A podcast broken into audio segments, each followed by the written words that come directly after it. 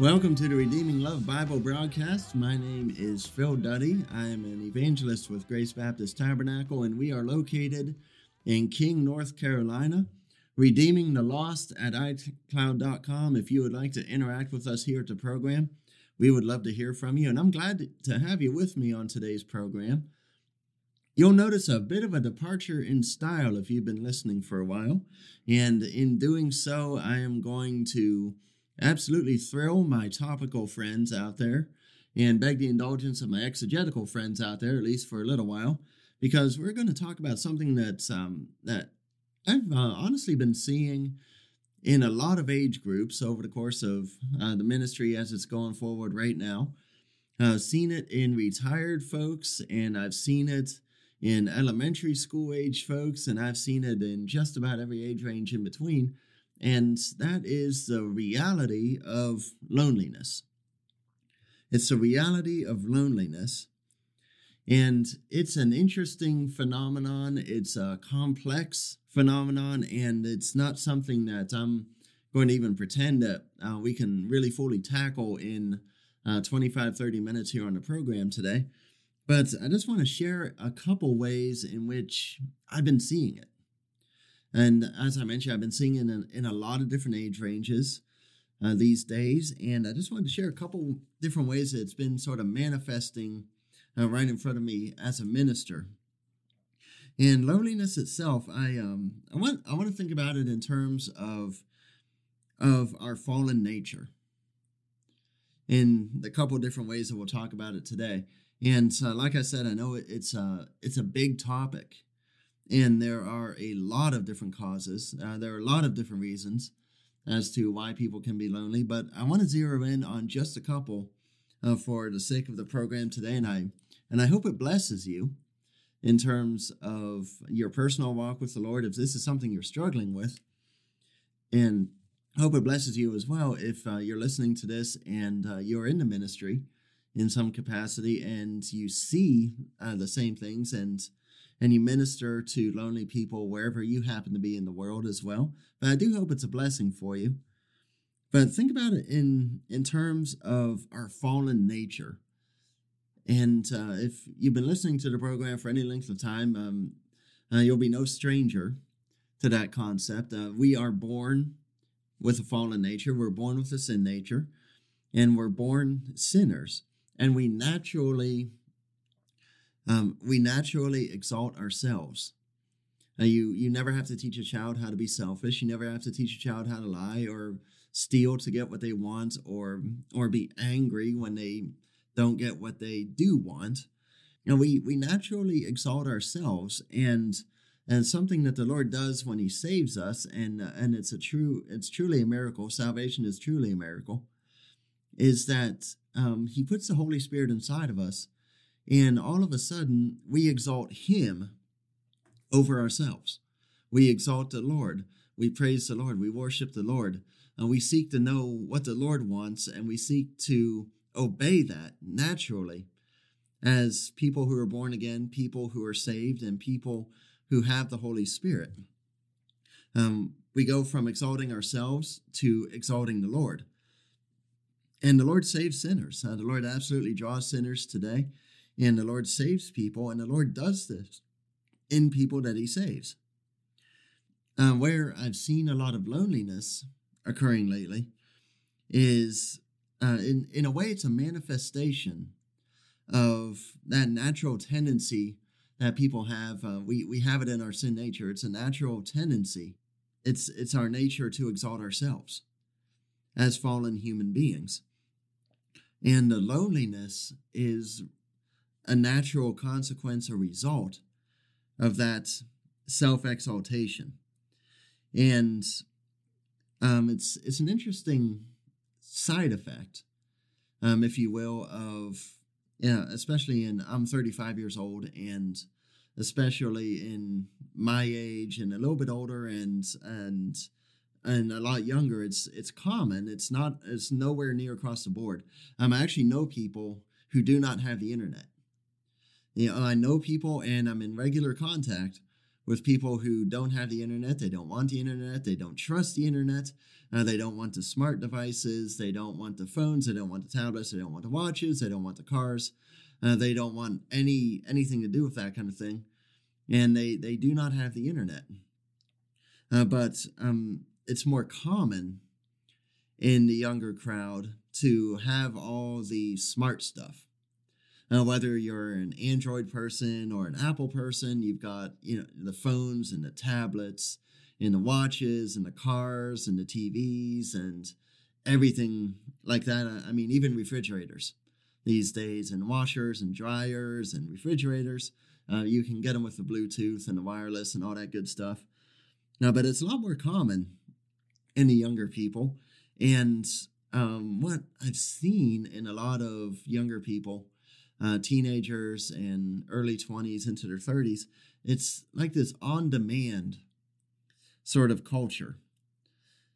Because um, let me just give you an example here. Like if if I were to want to listen to music, and you know I can pull up on a phone or on a computer or on a tablet, uh, I can pull up exactly what I want to listen to and I can listen to it whenever I want to listen to it. I can listen to it as many times as I want to listen to it. And the other side of that coin is that in this day and age, I do not have to listen to what I do not want to listen to.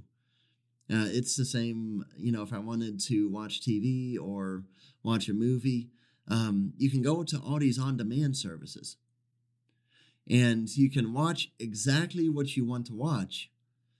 And again, the other side of the coin is you do not have to watch what you do not want to watch.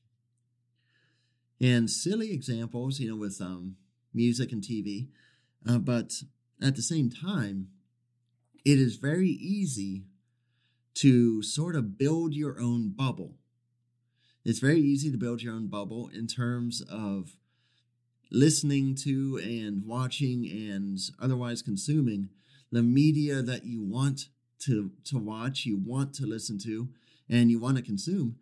And again, on the flip side, you do not have to listen to, watch, or or have anything to do with really what you don't want to listen to and what you don't want to watch. And it's very, very easy to build your own bubble. In terms of manifesting and exalting the self, it's it's easier than ever to sort of in a way place yourself as God and surround yourself with what you want to be surrounded with and push away whatever you don't want to be surrounded with. Uh, push away whatever you don't want. You push it away. But who judges in this situation? Who judges what is good and who ju- judges what is evil? It's the self. And in my examples with media, uh, there was a day, and I I remember this, and this is a silly example, but I would, um, growing up, I would listen to a uh, classic rock station out of Youngstown, Ohio, and I would have a cassette in the radio, have a cassette in the radio, and I would um, like uh, like at night I would be trying to call in I remember a couple times where I tried to call in and talk to the DJ and get them to play, um, get them to play songs, get them to play songs I want to hear. I would call into the request line. And I used to call the request line. I don't know, um, honestly, if a lot of places still do that. But you would call into the request line, and then the way it went, the, you would wait until they played whatever you wanted to hear, and then you would jump on that record button. You would um, you would push the record button as fast as you could, and hope that you could record the whole song, and then you could have the song and you could play it whenever you wanted to. Uh, but you don't have to do that anymore these days. You don't have to do that anymore. Um, in media, they call it time shifting, and people time shift all the time. We time shift our music, we time shift our TV shows, and and we control, uh, or at least we have the ability to control what we see and when we see it, what we hear and when we hear it. and and that mindset sort of gets over into uh, into the realm of the gospel and it's very very easy for people to to push away gospel preachers it's very easy for people to push away the gospel um, because of that mindset it's it's not what i want to hear and so i don't have to deal with it and i shouldn't have to deal with it and long story short it becomes lonely it, it becomes lonely and because we and because there's that mindset of I should be able to control everything. Um, I determine what is welcomed. I re- I determine what is rejected. I determine the standards. What is my standard versus what is your standard, and do we have the same standards? And uh, that that determines whether or not we can be friends. And if we don't have the same standards, we cannot be friends and I don't want to deal with you and I shouldn't have to deal with you. And so that's that's sort of the way it goes. At least uh, at least the way I've seen it. It's this manifestation of of the self or the person as uh, quote unquote uh, little g God of their own little quote unquote little w world uh, that they build. And it, and it gets to be very, very lonely. And and it's just one manifestation of our sin nature. Uh, the other one that's that's very very common that I see is that that there are a lot of folks out there who are just afraid to be honest because they're sort of afraid that they're honestly wrong. And so some people are are just very very very very very hesitant and will go to uh, extraordinary and somewhat bizarre and even self-destructive lengths to avoid being honest, uh, to to avoid being honest with uh, with the people right around them, and to avoid being honest ultimately with God. Um, just about about the reality of a of a particular sin in their life, uh, the, um, a particular manifestation of of the sin nature, and so there's this fear of being honest because there's this fear of being wrong, and and sort of being called out on that and and bringing that to light and putting that on the table make uh, there's there's just this fear. And so uh, in some cases it gets very self-destructive and it gets very bizarre and in terms of the lengths that people will go to avoid putting you know just honestly putting out you know where they are. Uh, yes uh, you know i'm having these thoughts. Yes i'm having these lusts. Yes that's that's a part of my life. And you know honestly putting that out there and receiving the ministry. Receiving the ministry because you know in a church situ- situation you know what what should happen? Uh, somebody somebody comes honestly in their sin. And in a church situation ministry should happen right in that moment. Ministry should happen right in that moment. But there's this fear of being honest. And so uh, and so some people just get really quiet. And so some people uh, spin these really really elaborate lies to sort of try to cover up where they really are to to cover up whatever they want to cover up. And uh, long story short it makes for a lot of loneliness. Makes for a lot of loneliness because there there's no honesty you know, again, I said, um, I think I may have said this at the top of the program. If not, I'm going to say it now.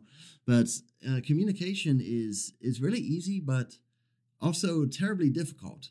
It seems because no matter what generation you're from, no matter what your stance is on technology and social media and all that stuff, all we really have to do is communicate is is just be around each other. A lot of communication is nonverbal and so we do get the benefits of having voices. Um, a lot of us do. And we can use our voices and we can use language and we communicate. And so the actual act of communication is easy, yet communication is terribly, terribly difficult. And like I said, it's a it's a long uh, issue. It's a complex issue. Is loneliness, but these are a couple different ways that I've seen it. And the reality is that that hallelujah in in a very, very real, practical way, Jesus is the answer when it comes to loneliness. Jesus has the answer when it comes to loneliness.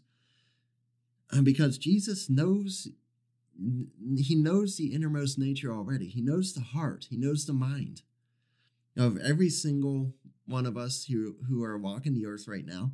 He knows our innermost nature and he knows our minds. He knows where we are in terms of socially, he knows where we are in terms of spiritually, in terms of physically, in terms of emotionally. He knows exactly where we are. And he delights you know, if if um, if you're lost today, he delights in saving sinners. He draws all men unto himself. He draws people. And there's salvation, there's mercy, there's grace. All things are made new. There's blessing, there's restoration. And get this, there's relationship. There is very real practical relationship with the Lord Himself. Like I said, salvation is really a miracle uh, because the Lord takes somebody who's completely lost, who is completely fallen, who is completely in their sin and can't do anything but sin. And not only does does he cover all of that sin, you see, he died for you in a very real way, and and his death, in effect, is your death. He died for you. He he took your sin upon himself. He became your sin, and he took the wrath of God in your place, and he died in your place because God judges sin. And God judges sin and God judges sinner alike. And and the wages of sin is death. Sin does result in death. There's there are physical consequences, yes. Uh, but there's also an eternal consequence. There's a reality called the second death that the Bible relates to us. And and that is the eternal wrath of God in a very real place called hell. And what Jesus did for you is take that upon himself. He took that death, he took that wrath, and and he died. And hallelujah, three days later he rose up again from the dead. But there's that there, there's this reality that he draws people, and there's this reality that he saves. He's a savior. And if you don't have, you know, his blood applied to you today, then then friend, um, friend, you need it.